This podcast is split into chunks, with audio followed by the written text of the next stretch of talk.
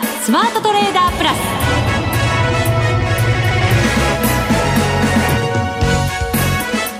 全国のリスナーの皆さんこんにちは。内田まさです。この時間はザ・スマートトレーダープラスをお送りしていきます。この方をご紹介しましょう。国際テクニカルアナリスト福永博之さんです。こんにちは。よろしくお願いします。よろしくお願いします、はい、さて日経平均は今日は9円44銭高。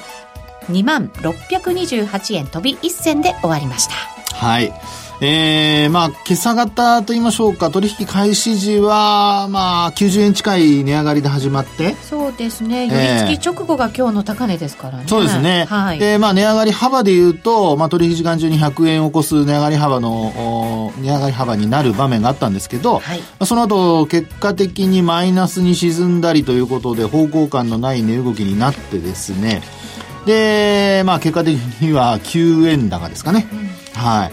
ということで、まあ本当にあの、週末にもう皆さんも注目されている、あのまあ、パウエル、はい、ジャクソンホールでのパウエル FRB 議長のあの講演ですね、はい、まあ、そのあたりがやっぱり気になるんですかね。テーマがね、ずばり金融政策ということですから、はい、ええ。ー、ね、そこですので、まあ、それで若干ですけど、商いが、まあ、昨日よりは膨らんでいると。いうところになりますので、まあ、本当にあのどうなんですか？手仕舞が入ったということになるんですかね。ポジション調整っていうところですかね。であとはまあ明日また週末ですのでどれだけあの、まあ、商いがまた戻るのかあるいは増えるのか減少するのかというところなんですけど、はい、あのいずれにしましてもやはりある程度ポジションを減らした中でえー、議長の発言を受けてどう動こうかっていうのが、まあ今日のところかなっていうところでしょうかね。はい、本当に様子待ちで一進一退で終わってしまったよ、はい、という感じですね。そうなんですね。はい。まあそんな中、為替は今106円34銭35銭あたりで推移ということなので、若干今日は円高気味ですかね。本当に小幅ではありますけど。うん、いや、そうなんですよね。あの、106円台を維持してるっていうことそのものはですね、あのー、まあ、マーケットにとってはニュートラルで、それほど大きな材料にはなってないんですけど、はい、ただ、それが結果的にですね、あのー、方向感もなくしてしまっているっていうところにつながってますからね。まあ、ですので、もう本当にあの、こういう時は、まあ、あの、決め打ちでポジションを持たないようにしないと、あの、逆に動いた時にですね、あの、まあ、あ逆方向に引っ張られちゃう可能性ありますから、はい、で、なおかつあの、みんな、逆方向にでもどっちでもとにかく動いたら動こうっていう人がたくさんいますからね。待ち構えて待ち構えてる人がねなのでちょっと注意はしていただきたいなと思います。はいそうすると今日のテーマジャクソンホールが終わった後のマーケットどう動くということになるのかもしれませんので、はい、そのあたりたっぷり伺っていきたいと思います、はい、そしてですね番組の後半にマネックス証券からゲスト、お二人お招きしましてキャンペーンなどについてお話伺っていきたいなと思います。イケメン二人らしいですよ。しかも爽やか。さあそれでは進めていきましょう。この番組を盛り上げていただくのはリスナーの皆様です。プラスになるトレーダーになるために必要なテクニック、心構えなどを今日も身につけましょう。どうぞ最後まで番組にお付き合いください。この番組はマネックス証券の提供でお送りします。スマートトレーダー計画、よーいドン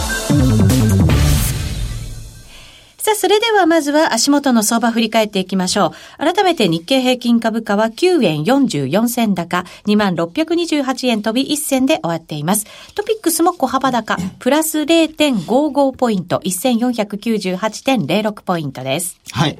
あの、まあ、冒頭、日経平均株価、まあ、高く始まってというお話をしたんですが、まあ、その背景になったのが、まあ、昨日のニューヨークだとかのですね、ニューヨークダウだとか、アメリカの主要株価指数が、まあ、値上がりしておいていたことですよね。反発しておいていたことなんですけど、はい。まあ、それぞれ1%近い上昇率になってましたから、そうですね。はい。なので、まあ、それなりの上昇というふうに考えていいのかなとは思うんですけど、そうすると日本はちょっと物足りないですよね。いや、本当そうなんですよね。えー、で、その上昇の背景となったのが、まあ、週末のその、パウエル議長の講演にもですね、つながるとこなんですけど、はい、あの、まあ、FRB のですね、まあ、FMC の、あの、議事録ですね。発表されました。はい、公表されまして、うん、まあ、その中身でですね、中で、大幅な利下げについて議論されたと。はい。はい。ただなんか連続利下げに対してはやっぱりちょっとあんまり前向きじゃないよねっていう感じではありましたよね。その通りなんですよね。えー、ですから、あの、中で、あの、この、おそらく、まあ、議事録、議事要旨というのが、まあ、議事録公表されますから、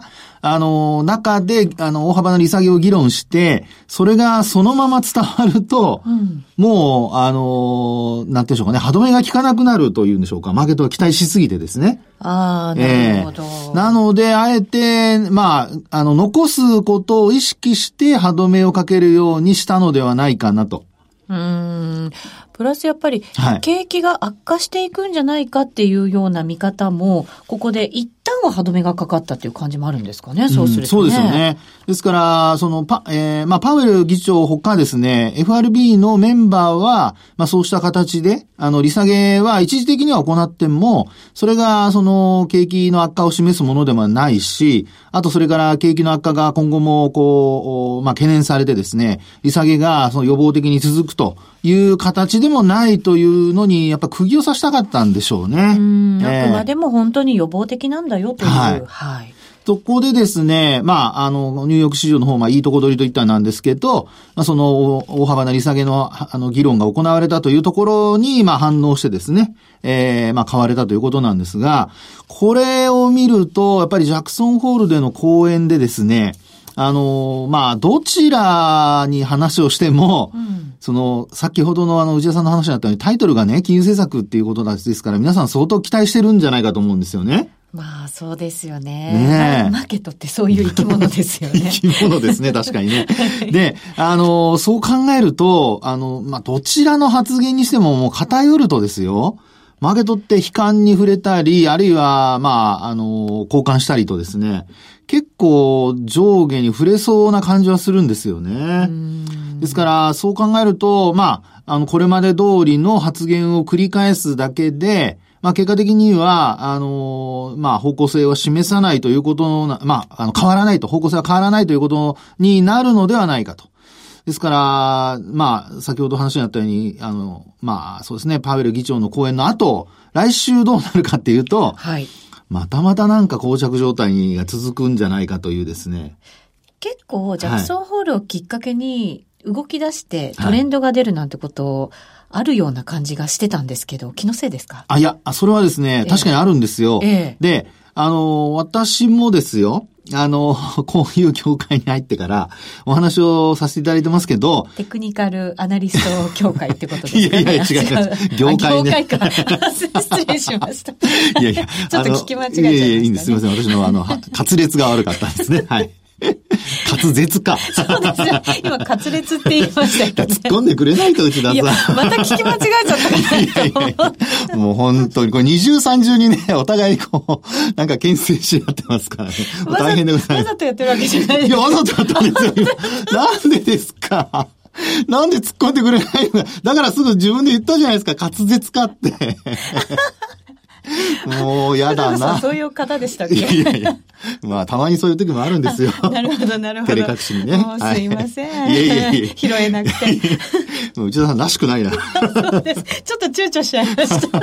ということでですね。はい。はい、まあ、あの、えー、話を元に戻しますと、はい。あの、まあ、パウエル議長のですね、発言が、まあ、どっちに触れるかによって、えー、カマーケットは動こうと思って待ち構えてるんですが、どっちかに触れないとなると、来週も膠着状態が続く可能性がまあ出てきていると。うんはい、実際にだから経済統計なんかを見ながら、ええ、FRB がどういうふうに動いていくか、いろんな方々の発言待ちみたいな感じになっちゃうということですかね。ねなので、そうなるとですね、あの、せっかく、まあ、ニューヨークダウもちょっと戻してきてはいるものの、やっぱり頭打ちになったり、それからあと日本株に関しては、あの、まあ、為替市場の動きがまたまたちょっと、あの、止まってますからね。はい。ええで、一方で、あの、利下げが続く派、という人たちからするとですよ、あの、もうどこでドルを売ろうかというふうに待ち構えてると思いますから、それについてもですね、お互いやっぱり膠着状態になってくると、あの、方向感を探ろうという、ちょっと無理な動きも出てくる可能性ありますからね。はい。で、まあそういったことも含めてですね、えー、まあ、あこう株式市場と為替市場、やっぱり両睨みでいかないと、まあ、なかなかちょっと取りづらいのかなと、まあ取るというのは利益を上げづらいのかなというところでしょうかね。はい。はい。テクニカル的にはどうですか？はい。まずアメリカちょっと見ていきましょうか。そうですね。はい。あの、ニューヨークダウはですね、あの、まあ今週、そうですね、まあ先週からですかね、まあ特にその800ドル安になった後、まあ、そこから、まあ、持ち直してはいるんですけど、はい。はい。あの、持ち直す一つのテクニカル的な指標として、まあ、お話できるとすると、まあ、これやっぱり200日移動平均線ですね。はい。で、200日移動平均線のところで下げ止まって、えー、今お話した8月の14日になりますね。これ800ドル安したところ。で、そこからですね、翌営業日、まあ少し下げ渋って、え反発して、その後はまあ昨日に続くと。で、ただ昨日もですね、これあの、下向きに転じた75日移動平均線に抑えられてる感じなんですよ。ちょうどそうですね。はい。なので、あの、先ほどね、膠着状態、あるいはこう、持ち合いのようなお話をしたのは、このニューヨークダウンに関しても、あの、200日線、まあ、下に行くとすれば200日線を終値で割り込んで、えー、戻せないという状況にならないといけないですし、まあ、逆に今度上の方にブレイクするとなると、75日移動平均線を上回って、なおかつですよ、あの、25日線、これ下向いて、あの、75日線の上にありますのでね。はい。ですから、二重の壁をですね、あの、突破しなきゃいけ、えー、突破しなければならないと。なので、本当にあの、そういう意味で考えますと、上もちょっと行きづらいし、下もですね、200日線、こう割り込んだ後、どれだけ売り込めるのか。まあ、特にあの、利下げ云々っていうのが、あの、まあ、予防的な措置として控えているとなるとですよ。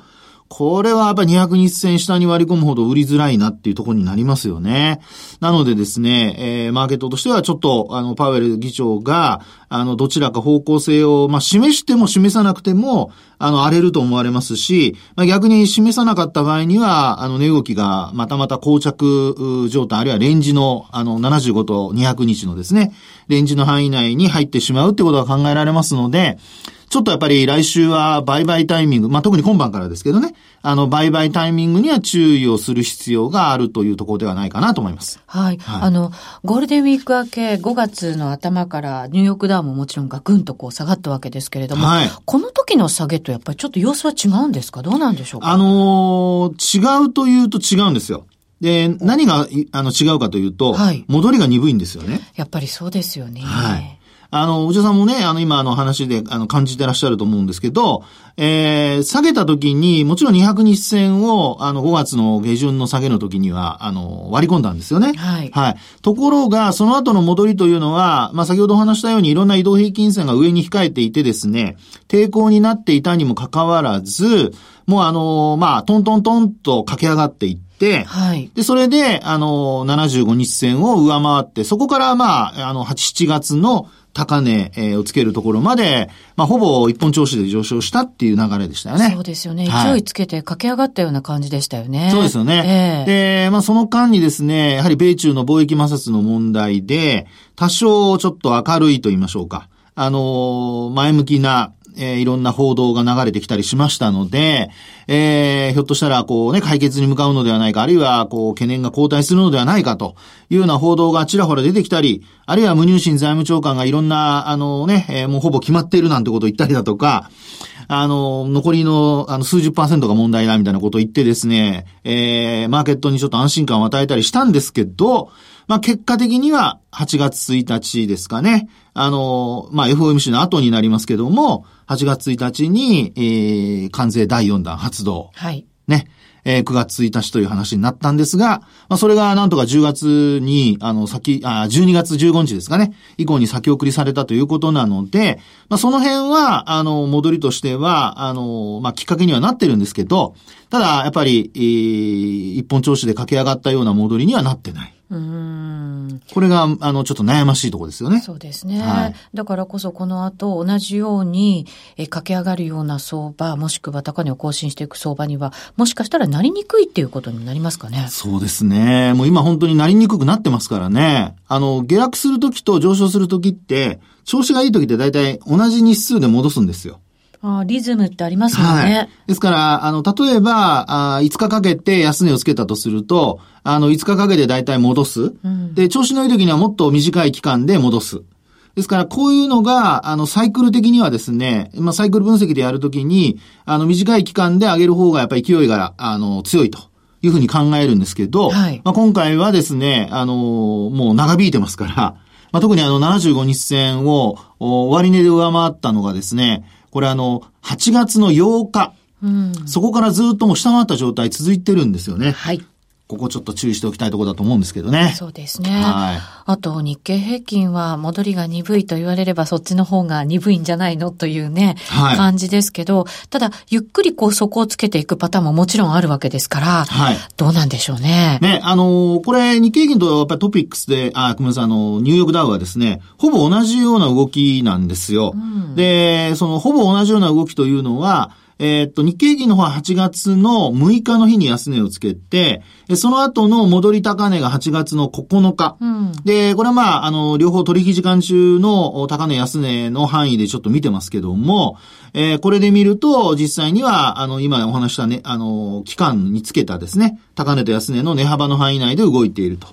ですから、あの、ニューヨークダウのように200日線だとか75日線というような大きな、あの、移動平均線があるわけではなくて、もうあの、実際下降トレンドの中での揉み合い、うん、あるいは持ち合い、レンジ内の値動きという形ですのでね、まあそういう意味では、やっぱり、あの、ここから上げていくためには、まだ上にある25、75、200というですね、移動平均線、はい。たくさんの移動平均線を上抜かないといけませんから。主要なのがほぼ上にあるっていうね。そうです。しかもちょっと幅ありますからね、まだそこまでのね。そうですよね。えー、なので、下げるときには、まあ、今お話したのは、8月に入ってからだいたい4営業日で、あの、8月1日からですね、あの、下落基調が始まって、えー、まあ、4日間で8月の6日、4営業日ですかね、のところで4日間で安値をつけて、そこから今は持ち合ってるんですけど、これがもう2週間以上続いてますからね。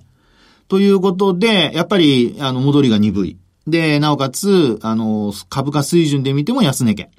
で、まあ、低い水準と。で、これがですね、あの、サポートラインで見ると、2月の8日の安値につけ、安値をつけたですね、2万トンで300円前後っていうところがあるんですが、はい、はい。ここが一応今のところはサポートラインではあるんですよね。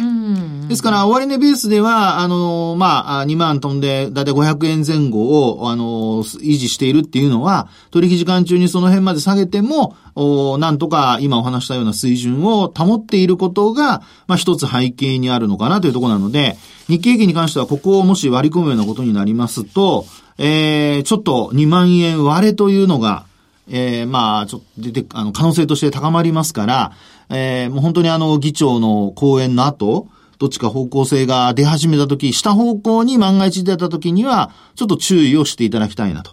ただ、あの、空売りするかどうかっていうのは、これまたあの株価水準今のところ2万円割ったところで割ると、あの結果的に戻してますので、はい、まあ、そこはですね、あの注意を、まあ逆に今度は買い戻すタイミングを逃さないようにというのは、あのありますのでね、積極的に空売りするかどうかというのは、まあ材料を確認して、まあそこで見極めながら行うというふうにした方がいいのではないかなというふうに思います。なるほど。はい。なかなか動きにくい。そしていろんなものを見極めてからじゃないと危ないよということですね。そうですね。水準がね、中途半端ですからね、今ね。本当そうですね。はい。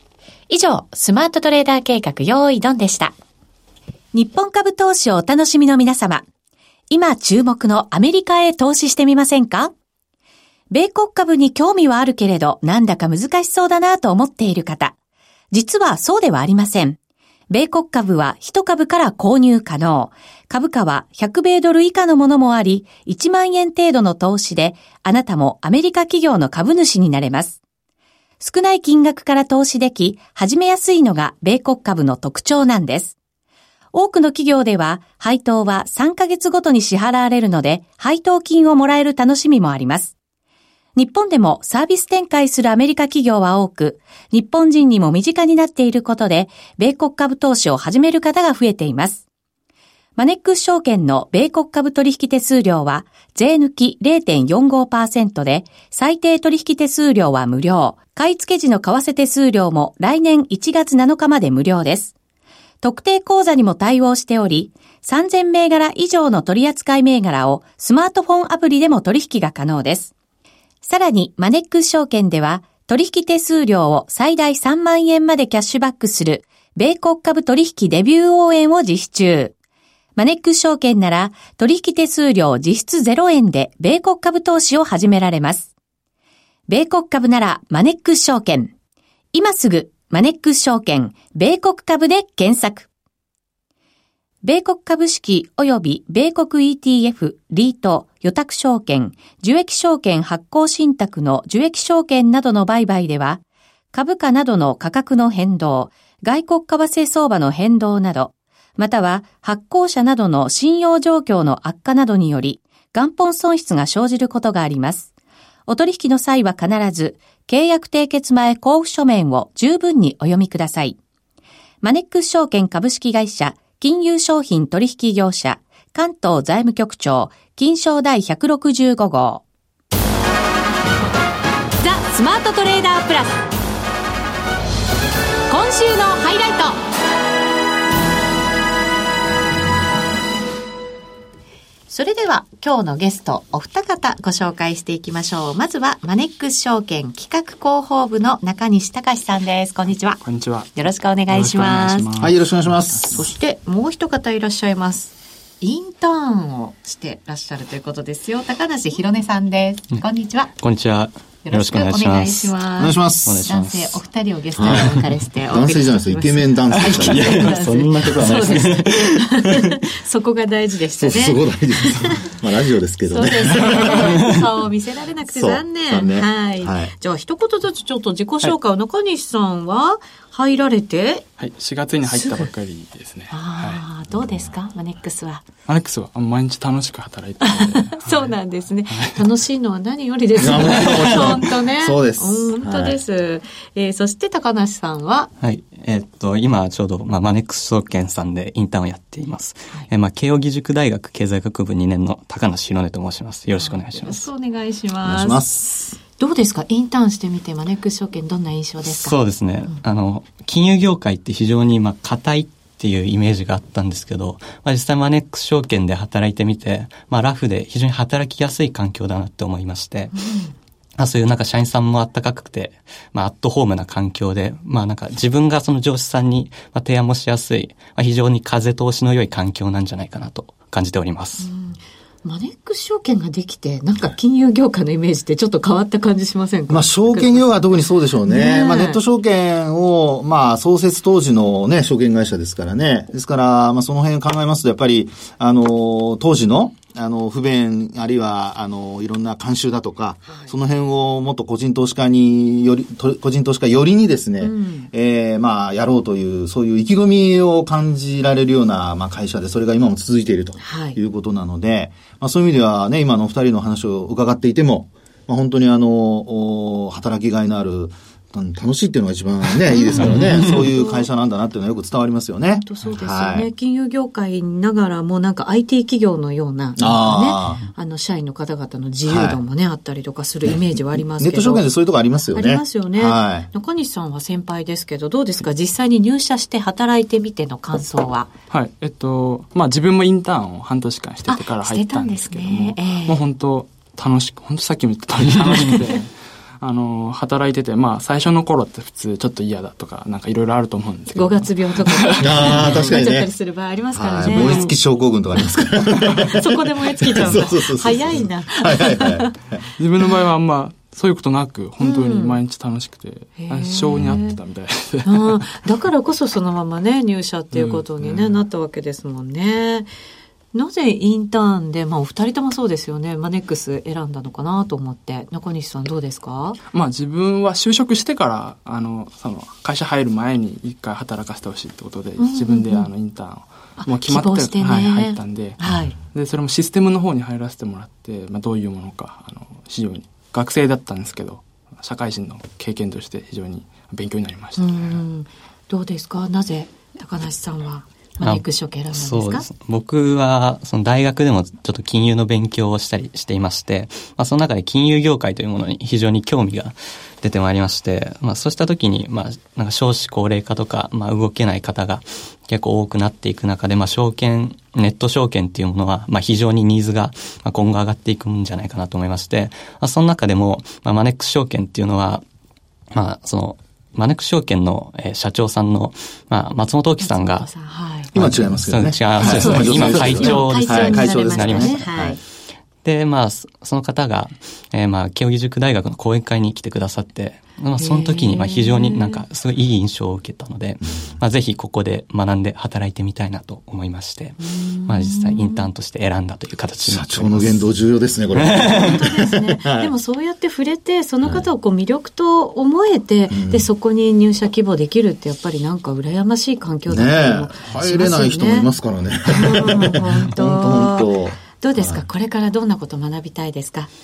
そうですね。まあ、ちょうど今、データ分析の、えー、インターンをしているので、えー、まあ、より深いそのデータ分析の手法であったり、またその自分の金融業界の適性であったりっていったものを、まあ、インターンの中で得られていけたらいいなと思っております。